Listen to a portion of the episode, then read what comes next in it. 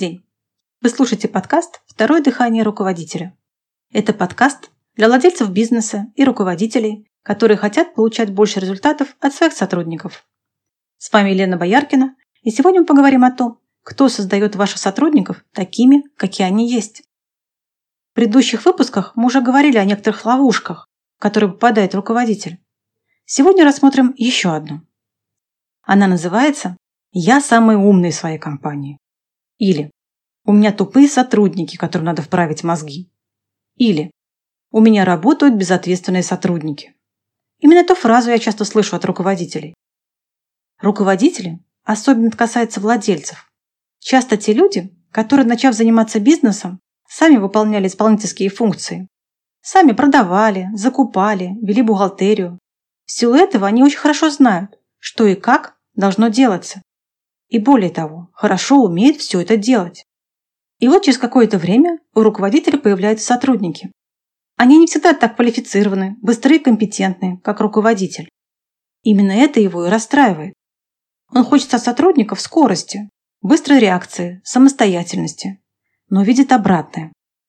Существует достаточно распространенный образец поведения руководителей, который в обществе считается нормальным и эффективным, но на деле работает с точностью да наоборот, создает для руководителя трудности и дополнительное напряжение.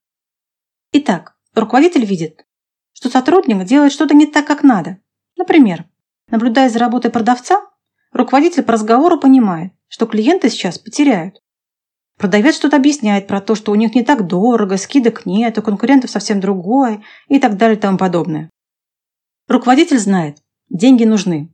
На подходе выплата зарплаты, оплата аренды, счетов поставщиков и многое другое. Терять потенциальных клиентов нельзя. Он вклинивается в разговор, чтобы спасти ситуацию. И, о чудо, он ее спас. Клиент делает покупку.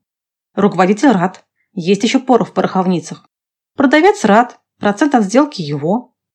Теперь руководитель, довольный собой, ловя восхищенные взгляды сотрудников, еще бы, так круто и лихо все разрулил, уходит к себе. Казалось бы, что такого? Но этот образец поведения вклинивается в работу сотрудников, чтобы спасти ситуацию – ловушка. И вот в чем она заключается. У каждого сотрудника есть два варианта того, что делать с поставленной ему задачей. Он может выполнить ее или скинуть ее выполнение на другого. Часто даже скидывать не надо. Руководитель, считая, что он справится лучше, быстрее и эффективнее, сам забирает задачу. В нашем примере продавец не мог на последнем этапе закрыть сделку, терял деньги. Теперь каждый раз, когда будет наступать подобная ситуация, что он, скорее всего, будет делать? Справляться сам или ждать помощи от босса? Думаю, ответ достаточно очевиден. Пойдет по более легкому пути. Будет звать на помощь Бэтмена, босса. И в следующий раз к руководителю подходит сотрудник с задаченным лицом, протягивает трубку телефона и, прикрывая ее рукой, говорит «Тут на вашем уровне надо пообщаться». Все, в этот момент часть работы сотрудника руководитель замкнул на себя, влез в рутину и теперь загрузил себя дополнительной работой. Сотрудник поудобнее устроился у него на шее, свесил ножки и начал мечтать о хорошей зарплате. Есть еще одна разновидность этой ловушки, но об этом в другой раз. Если в каком-то из моих примеров вы увидели себя, перейдите по ссылке в описании подкаста и заполните специальный тест для руководителя, который поможет вам увидеть, где вы теряете деньги и время. Еще есть возможность исправить ситуацию и сбросить сотрудников с шеи. Есть такие слова в известной песне. Я его слепила из того, что было, а потом, что было, то и полюбила. Давайте рассмотрим такую ситуацию. Сотрудник приходит к руководителю и спрашивает, как справиться с какой-то своей рабочей ситуацией. Например, менеджер по персоналу не может нанять подходящих сотрудников и приходит с этим вопросом к руководителю. У нас компания неудобно расположена, Никто не хочет нам устраиваться. Как мне их искать-то? Вот он, тот самый момент. Механизм ловушки таков. Руководитель начинает давать готовые решения и советы своим сотрудникам в отношении той работы, которую они должны выполнять сами. Выглядит это так. Сделай то-то и то-то. Сходи туда, скажи это, передай тому-то. Руководитель в силу своего опыта считает, что это ускорит работу и получение результата, Возможно, прямо сейчас да, но в будущем это станет проблемой. Давайте посмотрим, что происходит.